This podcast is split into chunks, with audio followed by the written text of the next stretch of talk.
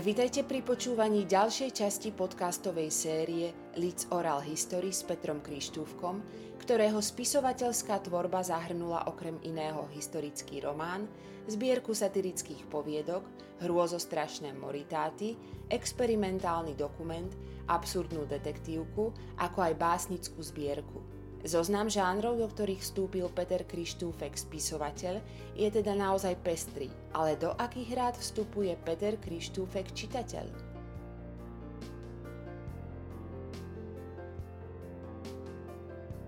Tých autorov je množstvo. E, ľudia sa dosť často čudujú, že čítam veľa poézie napríklad. A pokiaľ ide o poéziu a prózu, tak čítam to tak pol na pol asi, pokiaľ ide aj o množstvo autorov, aj o o, o množstvo teda tých diel. Mám veľkú zbierku e, kníh poézie e, zo zahraničných autorov, alebo aj z takých, ktorí sú už takmer klasikmi, alebo sú naozaj klasikmi, tak e, mám čo veľmi rád Georga Trakla a expresionistov, ktorí niečím, niečím ma veľmi oslovujú. Georg Trakl bol tak, sa stal potácal na pomedzi závislosti na rôznych látkach a duševnej choroby a neviem, čo aj to v tom pozná, taká tá, taká chorobná prežiarenosť toho celého. Takže to sa mi páči veľmi. Kedy si ma veľmi oslovovali symbolisti, tých som niektorých už aj vyradil. Ale Bodlera a Remboda som si stále nechal, takže mám pomerne klasické záujmy v tej, v tej, v tej svetovej literatúre tohto druhu.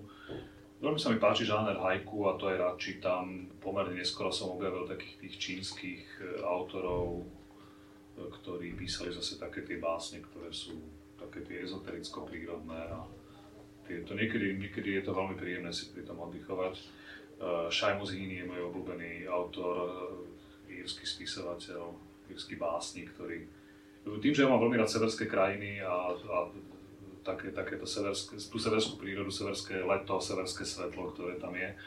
Veľmi často chodím v lete práve na sever, alebo sa snažím teda, pokiaľ sa to dá.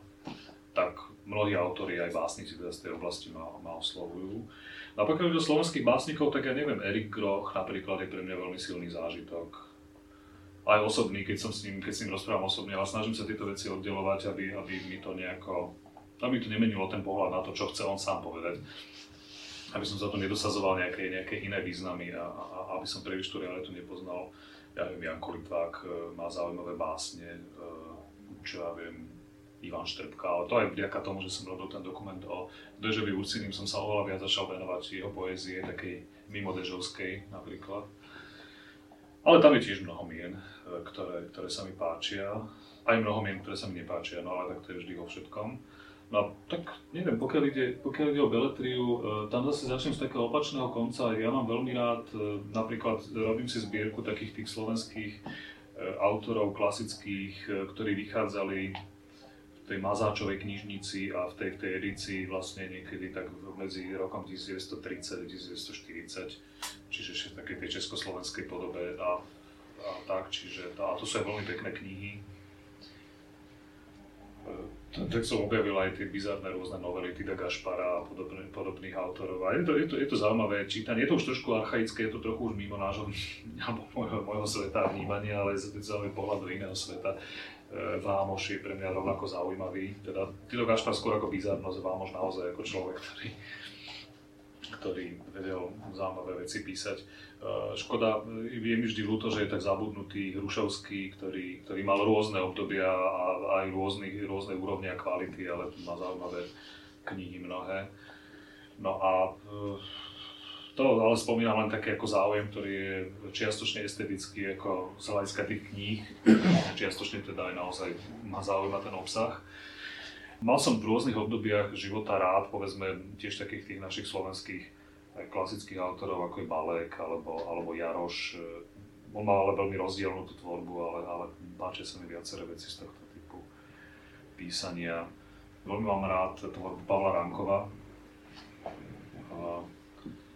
Ivana Dobraková píše veľmi zaujímavo, Monika Kompaníková, Svetlana Žuchová, Tomáš Horvát. Čiže mám obľúbených aj takých tých mojich priamo, priamo súčasníkov. Daniela Kapitáňová, aj v podobe Samka Táleho. teda. Ja som otvorený rôznym žánrom a, a rôznym typom literatúry. Pokiaľ vyjadrujú nejakú nejakú povedzme aj silnú emóciu, alebo tak emotívne pôsobia na mňa. Nemám rád, e, a to najmä v poezii, také tie slovné eskamoterstva, ktoré, ktoré veľmi ľahko odhalíš so slovníkom cudzích slov a zistíš, že je to vlastne klopka totálnych hlúpostí a banalít a nezrozumiteľností, ktoré, ktoré sa chcú tváriť intelektuálne a ktoré skrývajú teda autorov obrovský strach pred prejavením emócií. To, s tým sa stretám veľmi často aj celá časť slovenskej literatúry a to sa týka hlavnej poézie, ale aj prózy, ktorá, ktorá teda robí niečo takéto a uh, mám rád, keď sa, tí, keď, keď sa autory nehrajú na niečo, čo to nie je a, a mm, nerobia, nerobia veci pre, pre nejaký efekt nemám rád veci, ktoré sú len formálne zaujímavé, alebo sú... Mám, mám pocit, že všetko musí mať naozaj ako dosť hlbokú, aj keď môže byť skrytá, dosť hlboký obsah, aj keď môže byť teda skrytý e, niekde za niečo, alebo tam nemusím vidieť hneď, ale musí to, musí to tam byť. Že pokiaľ je to len hra s formou, tak to je hlúposť pre mňa, ako to, to naozaj nemám rád.